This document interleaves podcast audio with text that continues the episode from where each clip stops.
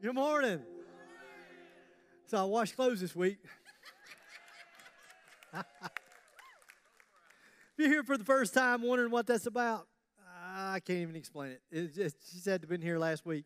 Is all I got to say. Uh, did a little something different. It freaked everybody out. Who is this man? What is he doing here? Uh, you know, we've had some awesome summertime crowds here. Uh, I think you ought to give yourself a hand. You know, that was really weak. Are you glad to be here? Yeah. There you go. There you go.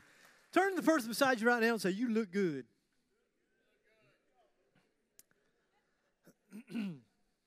Some of y'all kind of getting into that, aren't you? You do look good. I am glad you're here. You know, I'm just not even on the script, but I want to make sure that I remind you September the 8th is going to be a big day in the life of this church. No, I'm not resigning. It's funny. It's funny. Yeah, and I love this church. I love it because we are who we are, and we can be as relaxed as we are. You know, a lot of places we get kind of tense and tight, which I think is funny. And so we don't we don't really do that well around here. But we've been really kind of planting some seeds over the last few months of you know September the eighth is going to be a big day. I'm going to share some stuff, and so somebody actually walked up to me and said, "Are you resigning?" Would I announce it like that if I were resigning? You know, like so anyway, no, I'm not resigning. But I will tell you this much. Um, last year in Guatemala, uh, God spoke to me. He, he, really, really spoke to me. And uh, I came home, and uh, we've been kind of working on some things ever since. Uh, so ever since that. So I, am going to share some of those things with you. September 8th, you don't want to miss it. You want to bring as many people as you possibly can. Uh, let's pack this place out. Uh, sure enough, I didn't tell. The, so will you tell the eight o'clock people? I didn't tell them this morning, and so who am I? Who are y'all? What are we doing here? Nine o'clock people. Tell the nine o'clock people. There may be some people at eight o'clock. Those are the people that serve. I'm just there. You go. Tell them to. Y'all ready to get started? some of y'all praying right now. Help him, Lord. Help him. So we're going to finish up our series today called Mastermind. Uh, today is, is your very first day at Springwell. Over the last three weeks, we literally have been talking about how to master our minds. If you've ever struggled with some stinking thinking, and, and by stinking thinking, if there's ever been thoughts inside of your head that just scare you, if inside of your head can be a scary place to be sometime, then you're here on the right day. If being inside of your head sometimes you just hear these negative kinds of messages, the kinds of messages that maybe somebody planted when you were a child, maybe it was a teacher, maybe it was a parent, God forbid, maybe it was an uncle or an aunt, but maybe you have these, these thoughts inside your head. So, in certain situations, in certain circumstances, then maybe those thoughts cross your mind. I can't, I never have, I'm never going to be able to. If those thoughts have ever crossed your mind, then you understand stinking thinking. If you've ever struggled with some irrational fears that come from your stinking thinking, then you showed up on the right day because today, today, children, we're going to talk about we're going to talk about fear. We're going to talk about irrational fears. We're going to talk about these thoughts that sometimes can bombard our minds.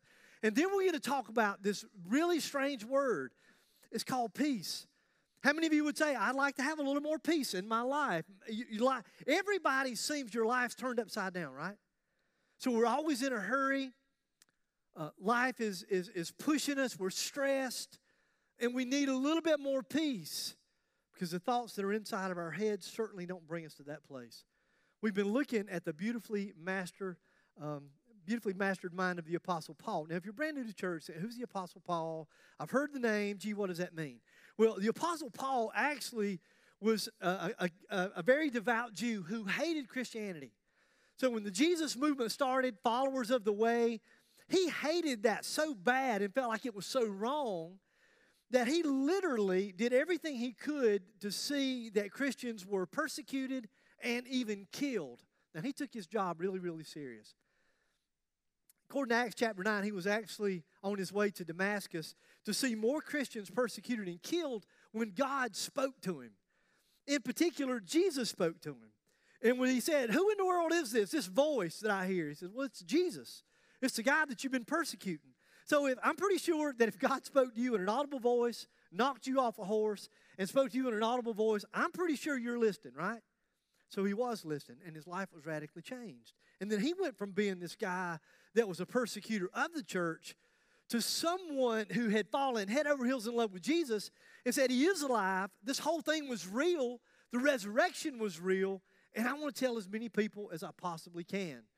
And because of that, he would go into these cities and, and he would do exactly that. He would go in, he would share the gospel.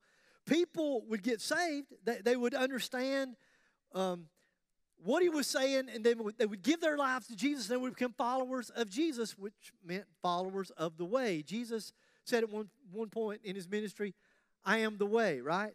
I am the way. And so these people were referred to as followers of the way. So you have Paul, so he would go in and he would share the gospel, people would give their lives to Jesus, and then he would plant these little churches. Well, people got tired of his preaching. And so they, he was thrown in jail. So he, he's, he's in prison. He's in a Roman prison. And, he, and he, while he's in prison, he writes this very meaningful, encouraging letter of joy to a group of people that were in a little church that he planted in a place called Philippi which honestly sounds kind of weird. I've done a lot of prison ministry, and I've taught, you know, I've never really met a person in, in prison that was full of joy. are, you, are you, you know what I'm talking about? Everybody that I know in prison wants out. And so to be content being in that state and to be full of joy just sounds, actually, it sounds kind of crazy. And then I mentioned that not only is he in prison, but he's also in prison waiting on what could be what actually was his eventual execution. You can't make this stuff up, right? So he's in prison, awaiting what's going to be his execution, and he writes this letter that is full of joy, which sounds crazy, but it's the truth. So that's the case. If that's the case, which it was, Anybody that could have joy in prison, joy unspeakable, we probably should listen to what they have to say if they have joy and if they found some peace. So let's listen to what he had to say in Philippians. Be anxious for nothing. Now, that's just to start off with, you thinking, are there dope in prison? I mean, was there dope in these prisons? Because, I mean, it sounds like that he might have got a hold of something. Be anxious for nothing. You know what the word nothing means in the Greek? It, it means no thing. That's what it means. So, Paul is in prison He's in prison. He's awaiting his, his, his eventual execution. And he says, Don't be anxious. And you think, What? What else does he have to say? Be anxious for nothing, but in everything by prayer. Now that's sweet, isn't it? Isn't that just sweet? It's Sunday morning, it's 11 o'clock. That just sounds really sweet. By prayer. Brothers, let's pray. Sounds like you're looking for a little bit more besides prayer, doesn't it? But that's what he has to say. But, but in everything, by prayer and supplication, with thanksgiving. It gets just crazier. So not only are you going to pray, but you're going to pray with a thankful heart while you're in prison awaiting your execution. Let your request be known to God and the peace of God. And then he just nails it. I just think scripture is amazing. He says, and then the peace of God, which will pass all human understanding. Because you got to admit, when you look at his story, when you understand the context and the situation, then you stand back and think, there's no other way to explain this. It's got to be a God moment. This Jesus stuff must be real. Then he says, he says, which surpasses all understanding, the peace of God, it will guard your hearts and your minds through Christ Jesus. Then he says this, finally, brethren, whatever things are true, whatever things are noble, whatever things are just, whatever things are pure, whatever things are lovely, whatever things are of good report, if there's any virtue, if there's anything praiseworthy, meditate, meditate. Fill your mind with these things. The things which you learned and received and heard, and I love what he says. He said, and saw in me. So, in other words, this, this is not an infomercial. This, this is a man who says, Listen, you guys, some of you guys walked with me. You know that I'm not fake. You know that this is not just church on a Sunday morning. You know that every day of my life, I was radically changed by the power of God. And in the end, it's the only thing that matters is this relationship with God. And I just think that a guy that's in prison, awaiting his execution, if he says it's real, and he says, you know it's real because you've seen it, we should probably listen to what he has to say. Do these do, and the peace of God will be with you as well. Wow. So he says, not only, not only do I have peace in a terrible situation that nobody else would want to be in, not only do I have peace, guess what? You can have that very same peace too. So, how many of you would uh, just be willing to admit that occasionally you have some runaway thoughts that don't bring peace? Maybe you worry. If you're really spiritual, you use the word concerned. if you're super, super spiritual, you know you can't say worry because worry is a sin. And so you say, well, I'm not worried, but I'm concerned. I'm concerned about my children. If you're a parent, are you concerned about your children? Most of us probably would raise our hand and say, yeah. I mean, to some degree, we live in a crazy world. I mean, there's shootings in school, there's drugs everywhere, sex, what's going on now in middle school blows your mind. I'm not worried. God, God's in charge. He's, he's large and in charge and He's in control, but I am concerned. Maybe you have a little bit of fear. Maybe there's some anxiety. And maybe on some days, if you're gut level honest, your mind just runs away with you. And if it does, that's a pretty serious thing because your life will always move in the direction of your strongest thoughts, which is good news if you're thinking good thoughts, it's bad news if you're thinking bad thoughts. When you're focused on things that make you fearful or anxious, our minds tend to run in the direction that doesn't bring peace. And that's exactly where some of you are. So, why is it that our mind often compounds itself with fear? Well, in preparing for this, uh, this message, I did a little bit of reading, I did a little bit of research. Yes, I was on the internet. And I found out some really interesting things. In fact, I read that our brains, in our brains, there's this little almond shaped portion of the brain known as the amygdala. Anybody ever heard of the amygdala? I had one person. Well, there's several of you. Wow. We got some medical people in the house. Cool. And according to one website, which I'm pretty sure, again, it's on the web, so it's got to be true, the amygdala, say it for me, amygdala, Thank you. Appreciate that. It's the reason that we're afraid of things that are outside of our control. That's the portion in that little brain, in our brain. it may be a little brain for some of us. That makes us fearful. It's what triggers the fear. And according to this website, numerous studies have been performed where researchers have used deep lesioning to remove the amygdala of rats. After this procedure, the rats were said to have no fear of anything even cats. It's a miracle. I mean, it's just a miracle, right? So, whenever you're afraid, the amygdala is, is the thing that is kicked in in full gear. And it's a part of the brain, really, when you look, when you when it comes right down to it, and I read this, somebody said this, that it's really the part of the brain that's really wired for survival. Like, for example, you know, you, you, let's say you you know you're in bed, you're you're asleep in the middle of the night. Something startles you. You're awakened at two o'clock by a loud noise. The amygdala says, "Get up and do something." Grab a bat. I mean, I don't have a gun. Grab a bat. Grab a gun. I mean, get ready. Somebody is in the house. It's the part of our brain that's responsible for survival. The problem with the amygdala is that it's not objective. It's not objective. It just has one role it just has one role, one primary function, and that is to protect us. That's why this little almond shaped portion of the brain needs help from the prefrontal cortex of the brain, which is the logical part of the brain. Y'all having fun yet? I thought this was fascinating. Smile at me. So this this is awesome.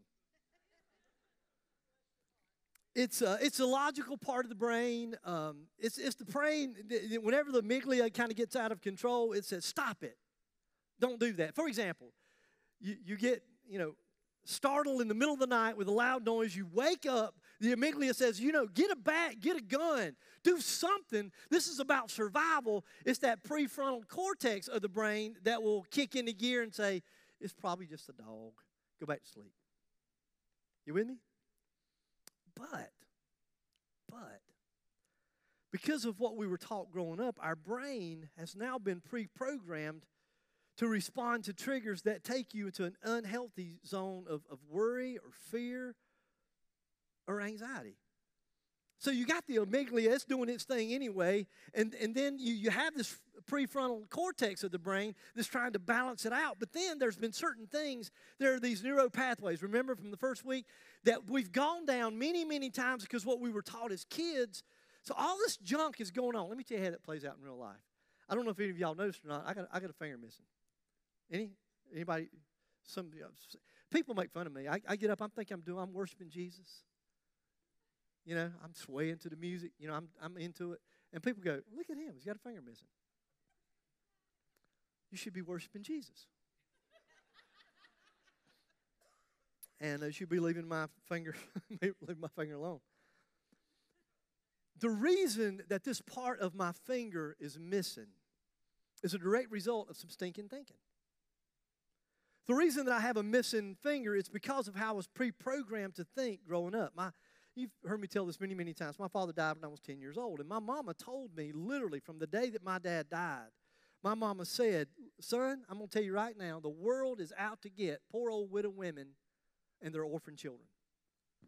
The world is just out to get them. So one day, after an all night camping trip, I came home, and, and mama had uh, had this man to come by and to fix our riding lawnmower. Now we had a riding lawnmower. We had an old riding lawnmower. The reason that we had an old riding lawnmower was because my dad, when he was alive, my dad was a shade tree mechanic. My, my dad was Superman. I'm just telling you. He was like five foot seven, had a pot belly and a bald head, but he was a bad man. He was.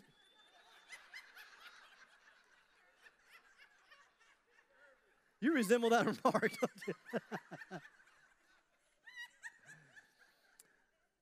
Everybody say amen to the short, fat, bald headed people. Um, so, but my dad, my dad, for me, my, my dad was, was Superman. My dad was my hero. My dad could do anything. So my dad didn't believe that you bought anything new. You bought something that was old because my dad was a shade tree mechanic. He could fix anything. So you bought something. You don't waste your money. Don't pay all your money on something new. Buy something that's used and old, and then he would be the guy that could fix it. Anyway, so I got on this old riding lawnmower.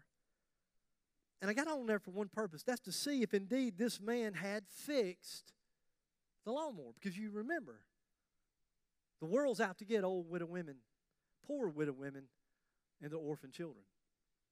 So I was riding across the backyard, and the mower literally stopped. My foot was on the gas, everything was cool, the lawnmower stopped, dead. And because I had been pre programmed to think that the world was out to get old widow women and their sons, I, I, was convinced that he had taken advantage of us. I said, Well, you know, he's just, Mama said, and I know my mama, my mama's right, and the lawnmower stopped. And so it came to a dead stop. So what I did without even thinking, I took my foot completely off the throttle. I was actually getting off of the, the, the ride lawnmower. I, I leaned down like I had done a hundred times before to reach to feel that loose chain to see if indeed the chain had come off, which I was convinced that it was. And when I did, somehow, I don't know how it happened, the lawnmower just it just lunged forward. It lunged forward with my middle finger between the chain and the sprocket, and it mashed it clean off. Well, that's a lie. It wasn't clean off. It mashed it off, and it wasn't clean. Actually, y'all remember the Archies? the cartoon, the Jughead, that's what my finger reminded me of. It was, it was just a. Y'all having a good time? It was a.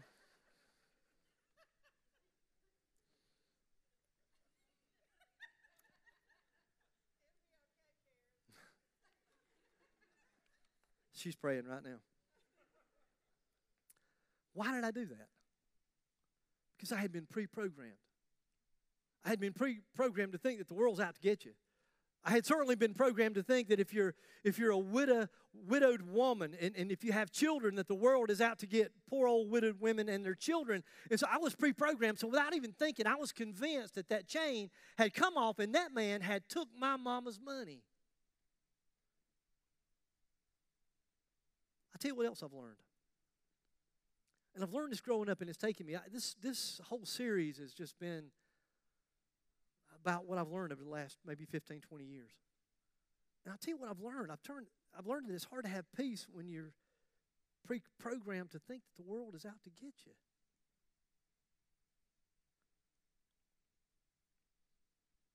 It's hard to have peace when your amygdala causes you to live in fear and then you can't trust anybody anyway. And, and then you have those pathways, those, those neuro pathways that you've created since I was 10 years old, at least, to believe that the world is out to get you. Let me tell you what Jesus said in John 14.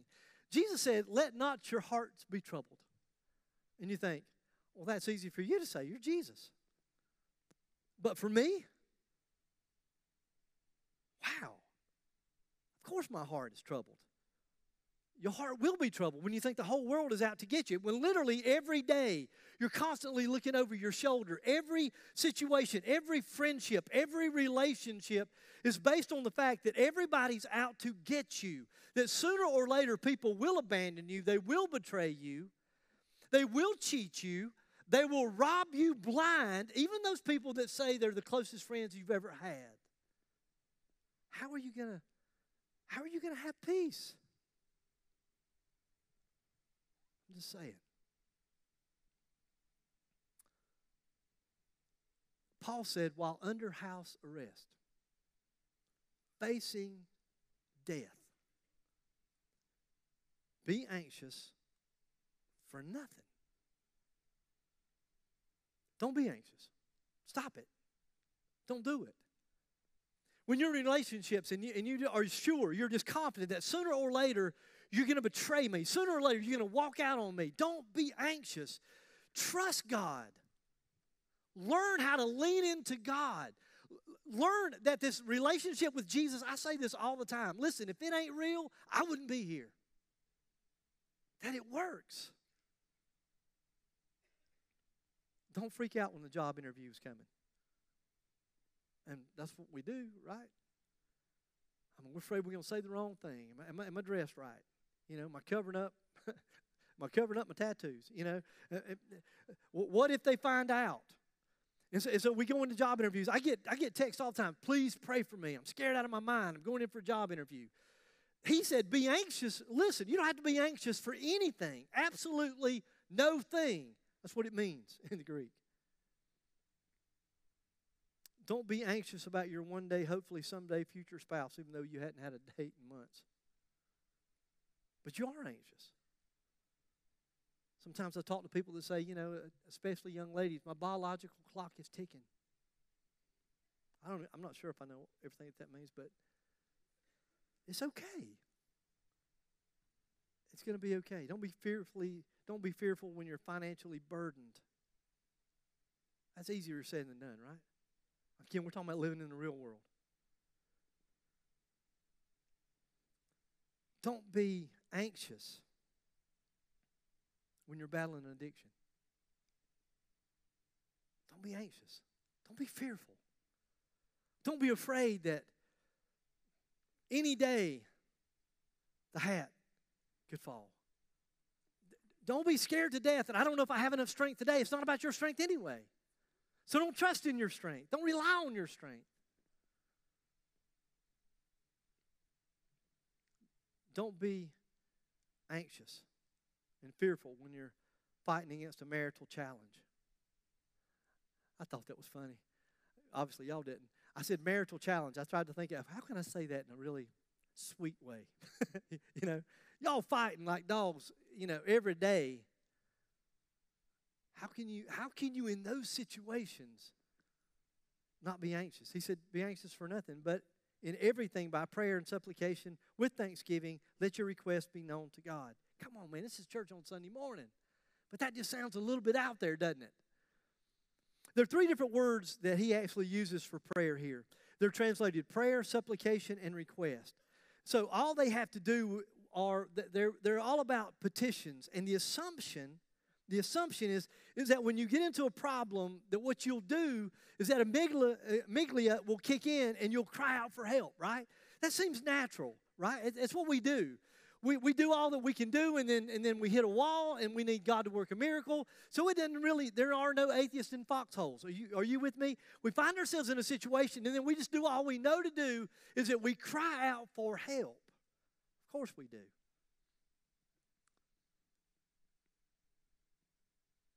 But then it says this and make your request, make them with thanksgiving. Now that seems weird, right? That seems a little strange. But you got to remember who we're listening to here. We're, we're talking about a guy who hated the church, who persecuted the church, who was completely against the church, who watched Christians die because of their faith. And that rattled his cage that these people would have the kind of faith. And then this, this, is a guy who said, You know what? What I learned is the very same God that I was against, is the very same God that I believe in with my whole heart. And here's what I know that He loves me, He's crazy about me. And what I know is, is that when I come to God in prayer, is that He is listening to me. I'm convinced that God is listening to me. I, I want to share with y'all another verse. Okay, I share with this. I've shared this a lot. I'm going to share it one more time today. Share it again next week. So, so part of you know part of my prayer time, I, you know, I, I, let y'all in on a lot of stuff that I go through, I guess. And so part of my prayer time every day is I start with Romans eight, then I go to Isaiah forty, and then I finish up with this verse in Isaiah forty one. So do not fear, for I am with you. Do not be dismayed, for I am your God. I will strengthen you and help you. I will uphold you with my righteous hand. Is that awesome or what? See, that's what Paul knew. So you, you go to prayer with thanksgiving because you know you have an awesome God that's for you, not against you. Is this making any sense at all?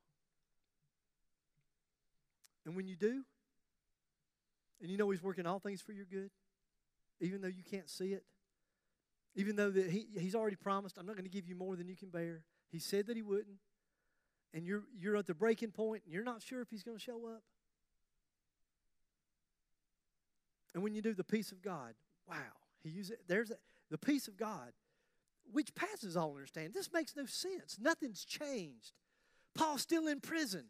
He's still facing death. He did die. They cut his head off. That's how he died. He was executed because of who he believed in. And he said, in spite of all of that, it won't make any sense to an outside world that's looking, but they'll somewhere they'll go, this Jesus stuff must be real. There's no other explanation. That peace that surpasses all understanding will guard your hearts and your minds through Christ Jesus and give you peace. So, exactly, how do we let our hearts be not be troubled and experience this heavenly peace from God? How do we do that again? We experience it through prayer. It sounds like there's got to be more to the story, right? I read that a few decades ago, neurologists believed that the brain didn't change after adolescence. It was a pretty popular thought, uh, probably 30 years ago, maybe something like that, four years ago. Um, in other words, after, after a certain age, your brain was completely fixed, and we know today that's not true. In fact, our brain is constantly changing. It's, evol- it's evolving. In fact, what they say about our brain is, is, is, God, in His creating us, is so unique that our brain actually is rewiring itself as we have these certain thoughts, as we focus on what is pure and what is God, all the, the actually that will change your brain. It will change your brain. So our brain is rewiring itself through this process that's known as neuroplasticity. So when you think, yeah, I ain't saying that again. When you think a thought, here's the thing. It's what we talked about the very first week. When you think a thought, it's easier to think that thought again. You know why? Because you're creating a pathway in your brain. And normally we have those negative pathways. That's why when something bad happens, that's why when a friend looks at you a certain way, that's why a certain sound in a person's voice, immediately your brain takes you down a negative path, right? Because that's how you've been pre wired, that's how you think. That's how you were taught. Somewhere, somebody instilled in that, that in you. Maybe it was the experiences of life that did that. One purpose this is awesome. I'm going to close with a bang. I'm so excited. One purpose of prayer, listen, one purpose of prayer, you never heard this before. One purpose of prayer is to reprogram your mind. That'll set you free if you get a hold of it. With positive truth. Not some something you make up. But I'm talking about when you live your life based on the word. So you get in the Word, you find out what the Bible says, and you go, whoa, that's, that's cool right there, and that applies to me. Like Isaiah 41 does for me. There's also another sweet term that I read about. Actually, my daughter told me about this. She reminded me uh, after the first service. Let me give a plug for Emily. She told me about this, I think, two years ago, maybe three years ago, 2016, maybe. Uh, this, this is a term known as neurotheology. Now, I'd never heard that word before until Emily told me about it. Uh, the, uh, theology is the study of God. So neurotheology is the study of the relationship between the brain and a belief in God. And this is a study behind what happens to the human brain. This is so cool. Through prayer. Are you ready for this? Are you ready? You need to get up on the edge of your seat. Prayer changes your brain. I, some of y'all, I know, I, I'm watching some of y'all going, I ain't there yet, buddy. I ain't there yet. I tried prayer, it didn't work. In fact, an author, um, a lady by the name of Dr. Carol Leaf, uh, she wrote a book entitled Switch On Your Brain. Here's what she said This is awesome. It's been found that 12 minutes of daily focused prayer over an eight week period can change the brain to such an extent that it could be measured on a brain scan. Come on, I was looking for. That's awesome. And you know what? I, I love it. And this doesn't, listen, do not misunderstand what I'm about to say, but I love it when science confirms stuff from time to time. Then we just go, I've been telling you that for years. Jesus said it 2,000 years ago. You just now catching up, and you say you're smart. So, just as toxic negative thoughts hurts the brains and pre-programs us for unhealthy thinking, prayer actually heals the brain. So Paul said, "Hey man, don't look. It's okay. Don't be anxious. I'm not anxious. I'm in. I'm locked up in prison. Truth of it is, they're gonna kill me. I got people that hate my guts, just like I was. I was one of those people. I watched as people literally were stoned to death because of me giving an order for that person to be stoned to death. I know. They're probably going to kill me. But I'm not anxious. I'm not anxious. Because in everything by prayer and supplication with thanksgiving, because I know God's crazy about me. He's proven it to me. I can let these requests be known to God. That's all you have to do is just pray, right? Just pray, change your brain, and everything will work out. Let me tell you how this works out for me in the real world. Because remember, this is this is a series. It's I'm just, you know, bearing my soul and my life out to you. So here's what I've learned over the last few years, and here's how this plays out for me in my everyday life. First, I'm going to do everything I can. I know, I know, right off the gate, the gate, some of you going, well, I'm, I'm going to do everything I can. For example, if I know that there's a health problem, if I know there's something going wrong physically with me, then what I need to do, and I, have done this recently, you know, I've exercised for a number of years, and and um, I, I got the exercise thing down. I think I know a little bit about working out and that type of deal. But the thing that I've really struggled with is my eating. I know you're shocked. You're going, really? Yeah. And, and so what I decided to do was I'm going to do everything I can. I'm going to work out. I'm going to eat to the best of my ability. And then when my eating, when I questioned even what I was eating, so I finally hooked up. There are several of us at the church who finally found this, this sweet, sweet lady. Okay, I don't know about sweet, but she's awesome. I'm just saying. And we're scared of her. The truth is, we're going to do what she says because we're scared of her. That's the truth. So I've lost weight because I'm scared of this woman. And so anyway, anyway, so there, she's laid out a food plan, and so I'm going to do everything I can. But here's what I do after that. I do everything that I know is the right thing to do. In other words, I'm not just going to go to the Lord every day after I left the clock. I leave the clock, going down the road. God, in Jesus' name, take this weight off of me. He said, Look, Chubby, you got to stay away from the clock. After I leave Pizza Inn, and you know what I'm telling the truth, if you struggle with your weight after every big meal, you push away and say, Boy, I'll tell you what, I ain't doing that anymore. I'm done. I'm not going to eat for a week, right? I'm not going to eat until about an hour from now. So here's the thing, here's the thing. But what I do is I say, God, here's I'm going to make every effort I can, but I'm weak. I mean, somebody shows me a Krispy Kreme, my knees will buckle. I know me. I can't be I can't put myself in a certain situation. So God, I'm going to need you to step in and do something radical here because if you don't, the supernatural power of God's got to take over. I'll never get it done.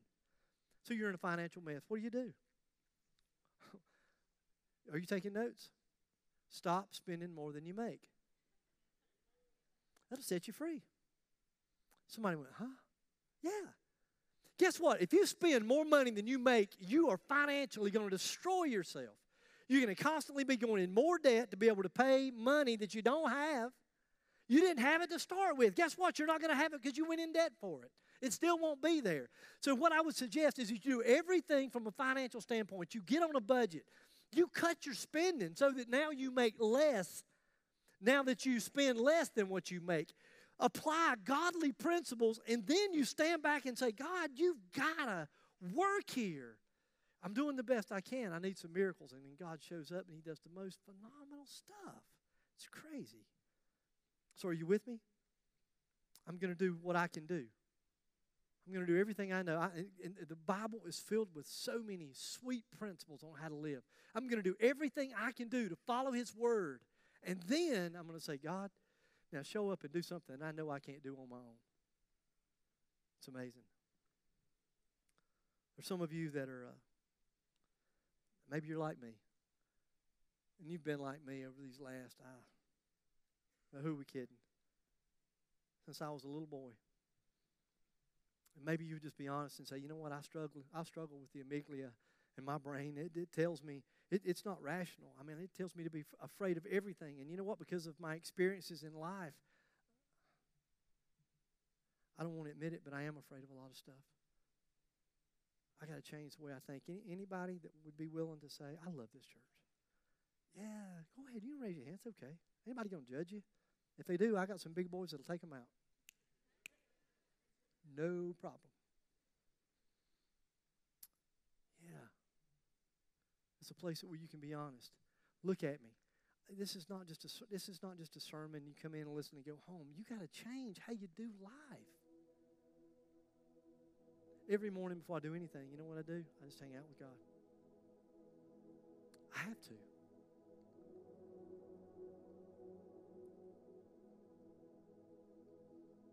I gotta, I gotta walk up. I gotta look outside. Because who brings out the starry host and calls each one by name? It's by His strength and mighty power that not one of them is missing. I had to start my day like that. Then I say, God is huge, man. No matter what I go through today, and then I don't have to fear not, for I'm with you. Don't be dismayed. No matter what you go through today, you won't be by yourself. I'm going to walk with you. And it's going to be about a relationship, and I'm going to guide you. I'm going to guide your thoughts. I'm going to give you words to say when you need to say them. I'm going to give you strength. It's real. Some of you probably would say, you know, this is a weird invitation. Some of you probably say, you know, I'm not, I'm just, I just don't pray enough. Guess what? Eight minutes, 12 minutes. Who's taking notes? 12 minutes, eight weeks will change your brain. Changes your brain. You can you can see that on a, a brain scan. It works. So if you're here and you're a follower of Jesus and you say, man, I do struggle, I, I really, really do, and you don't have to raise your hand or come forward, but just right now, you just got to listen. If you keep doing the same thing you're doing, you're gonna you, you're gonna be stay in the same place that you are. You're gonna be stuck. You're gonna be miserable. Now, if you're happy, I got nothing for you. Honestly, if you're looking at me, and go, man, I live like the devil, and I I'm just enjoying life. I got nothing for you. But if you're here and you say, man, there's something missing,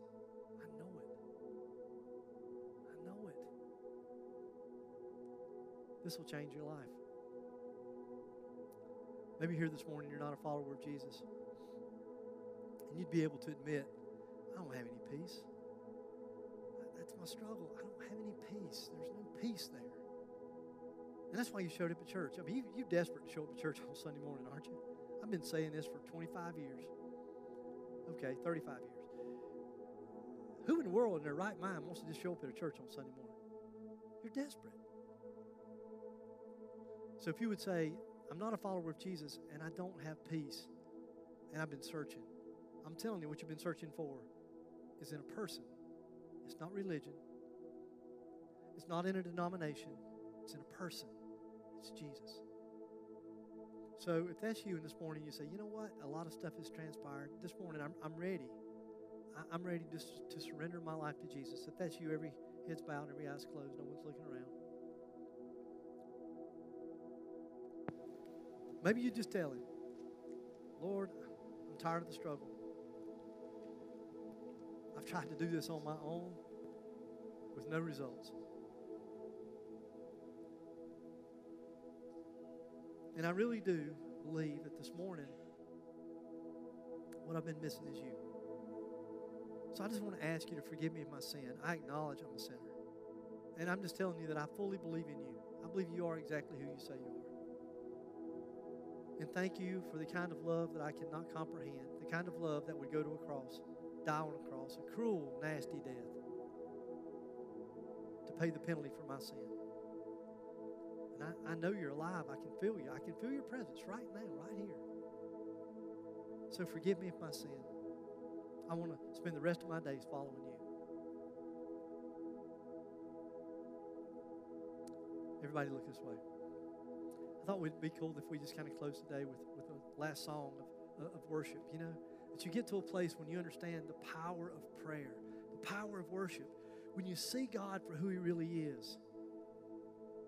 Because the thing of it is, He's so much bigger. I promise you this. Absolutely promise you this. If you'll just walk with Him and trust Him, He's so much bigger than you could ever imagine.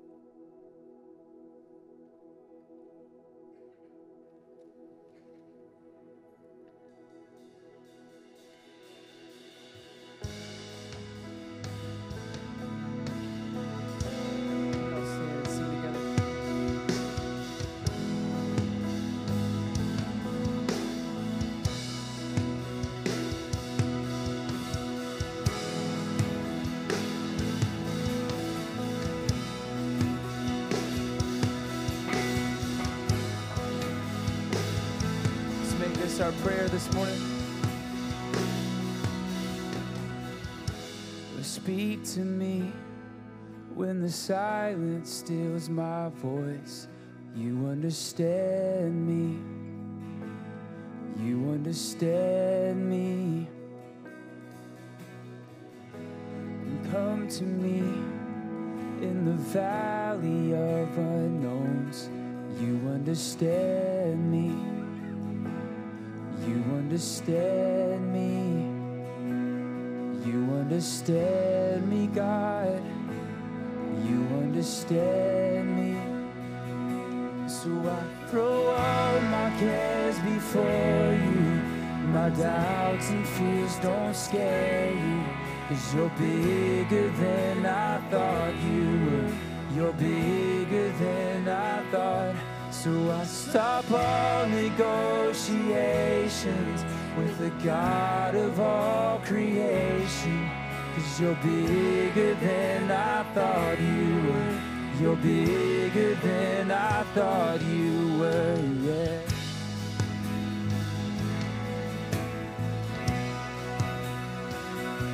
You're bigger than I thought you were. I believe, I believe, but help my unbelief. You understand me, you understand me. So help me reach the faith that's underneath, cause you understand me, you understand understand me, God. You understand me. So I throw all my cares before you. My doubts and fears don't scare you. Cause you're bigger than I thought you were. You're bigger than I thought. So I stop all negotiations with the God of all creation. Cause you're bigger than I thought you were. You're bigger than I thought you were. Oh, you're bigger than I thought you were. You're bigger than I thought you were. Sing this together. I will rest. And I will rest in the Father's hands. Sing it out. Leave the rest in the Father's hands. And I will rest in the Father's hands. Leave the rest in the Father's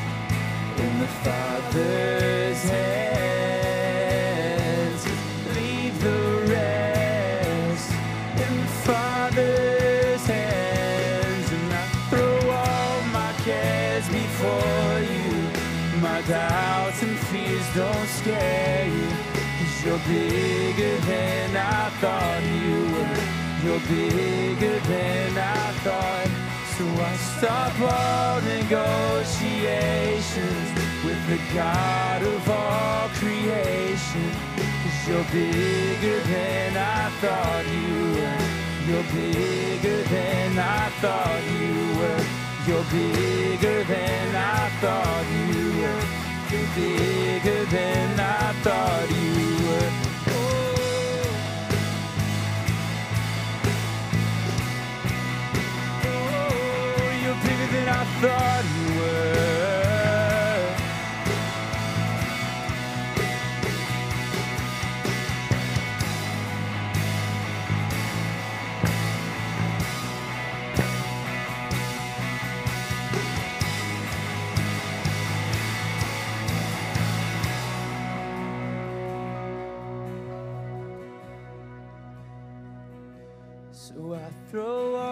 My cares before you. My doubts and fears don't scare you. Sing it. You're bigger than. You're bigger than. So I stop all negotiations with the God of all creation. Cause you're bigger than I thought you were. You're bigger than I thought you. You're bigger than I thought you were. You're bigger than I thought you were.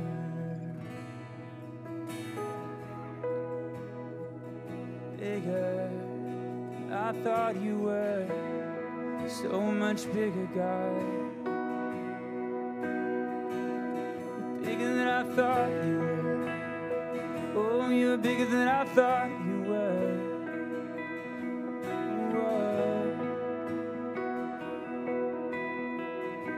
Father, we thank you this morning. God, thank you for your presence. That you are the God of the universe, the God of all creation. And your presence is here with us this morning. God, you're so big. Your power is limitless. God, you're over everything. And for someone who is so big, God, thank you that you care about the details and the small things in our lives. God, that you know my name. You know everything about me. God, thank you for walking with me, for loving me through every season, through every chapter. Father, thank you for this morning. It's in Jesus' name we pray. Amen.